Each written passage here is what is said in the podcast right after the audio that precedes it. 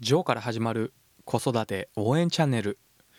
このチャンネルではワンオペ経験7年のジョーが子育てやビジネスにおける悩みや考え方を解説することで僕なりにあなたを応援します。2月16日火曜日いかがお過ごしでしょうか？ジョーでございます。毎日子育てや仕事で忙しい日々を送っていると今日はご飯を作る元気がないなとか外に食べに行っちゃうかとなることってありますよね。我が家も例外ではなく週に1回ほどは外食や宅配またテイクアウトを利用することがあります。もちろん単純に食費という部分を切り抜いて考えてみると自炊をした方が安くはなりますし健康に気を使った野菜なども自分で選択的にバランスよく摂取できると思います。一方で忙しい時に無理してでも自炊をするというような体力的であったり精神的な負担またその手間を考えると必ずしも毎日自炊をした方がいいとは僕は考えませんので気が向いたら外での食事を利用するというその時々で気持ち的にハッピーになれる方を選択するようにすればいいかと思っています。そんな中昨夜も我が家では買い物や料理をする時間を取れなかったので外で食べようかなというふうになりました。じゃあどこに行こうかなと考えていたんですけれども近所に僕たち家族の好きなラーメン屋さんがあってただそこはカウンターしかないお店なのでうちの3ヶ月の娘を連れて行けるような雰囲気ではないんですね。ただそこはテイクアウトも可能なのですがテイクアウト用の容器などは準備されているわけではなくてお鍋を持っていくとその鍋にラーメンを入れてくれてお持ち帰りができるというシステムになっています。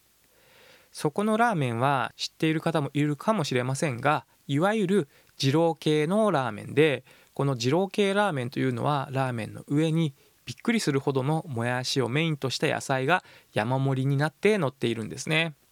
そこの店主さんはもともとプロボクサーでフライ級の日本チャンピオンだったかな。うん。そんな経歴のある素敵な方なのですが特段普段仲がいいわけではないけれども近所で買い物をしていて偶然会うと顔を覚えていてくれて挨拶はするくらいの非常に感じのいい店主さんです。そして僕たち家族はそこのラーメンが大好きなんですね。ラーメンも美味しくて店主さんも感じが良くてまたお店が結構綺麗なんですよね。よってそこのラーメンをお持ち帰りしようとお鍋を持ってラーメン屋さんに足を運びました。もうそこまでするなら家でさっさと自炊した方がすぐにご飯を食べられたかもしれませんがそこは気にしないでください。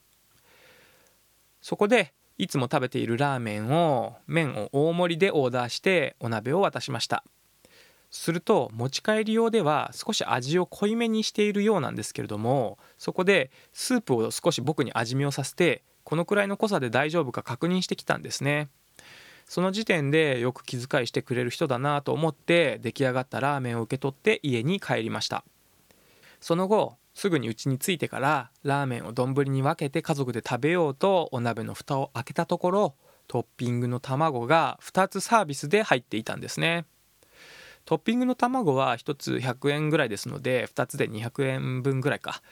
そんなに価格の大きなものではないんですがそのトッピングをサービスしておきましたと特に口に出して言うわけでもなくサプライズでサービスしてくれるという行動にあの店主さん粋だなぁと感動しました。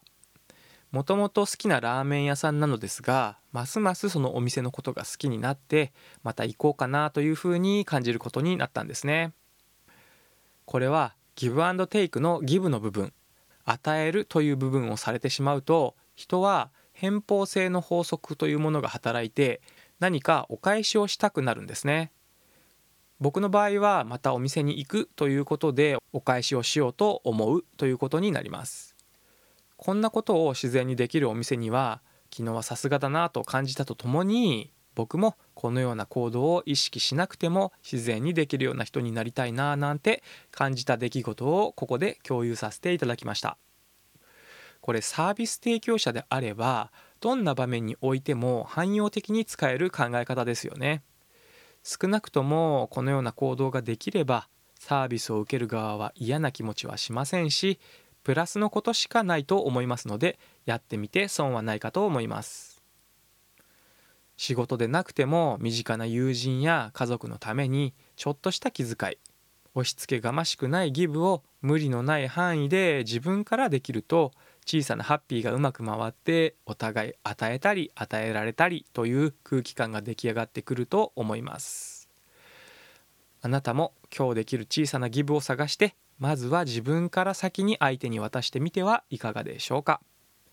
ということで今日はちょっと短いですけれどもギブの精神先に与えられてしまいましたという話をそろそろ終了しようと思います。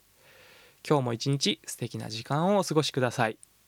それではまた次回の放送でお会いしましょう。最後まで聞いていただきありがとうございました。じゃあまたね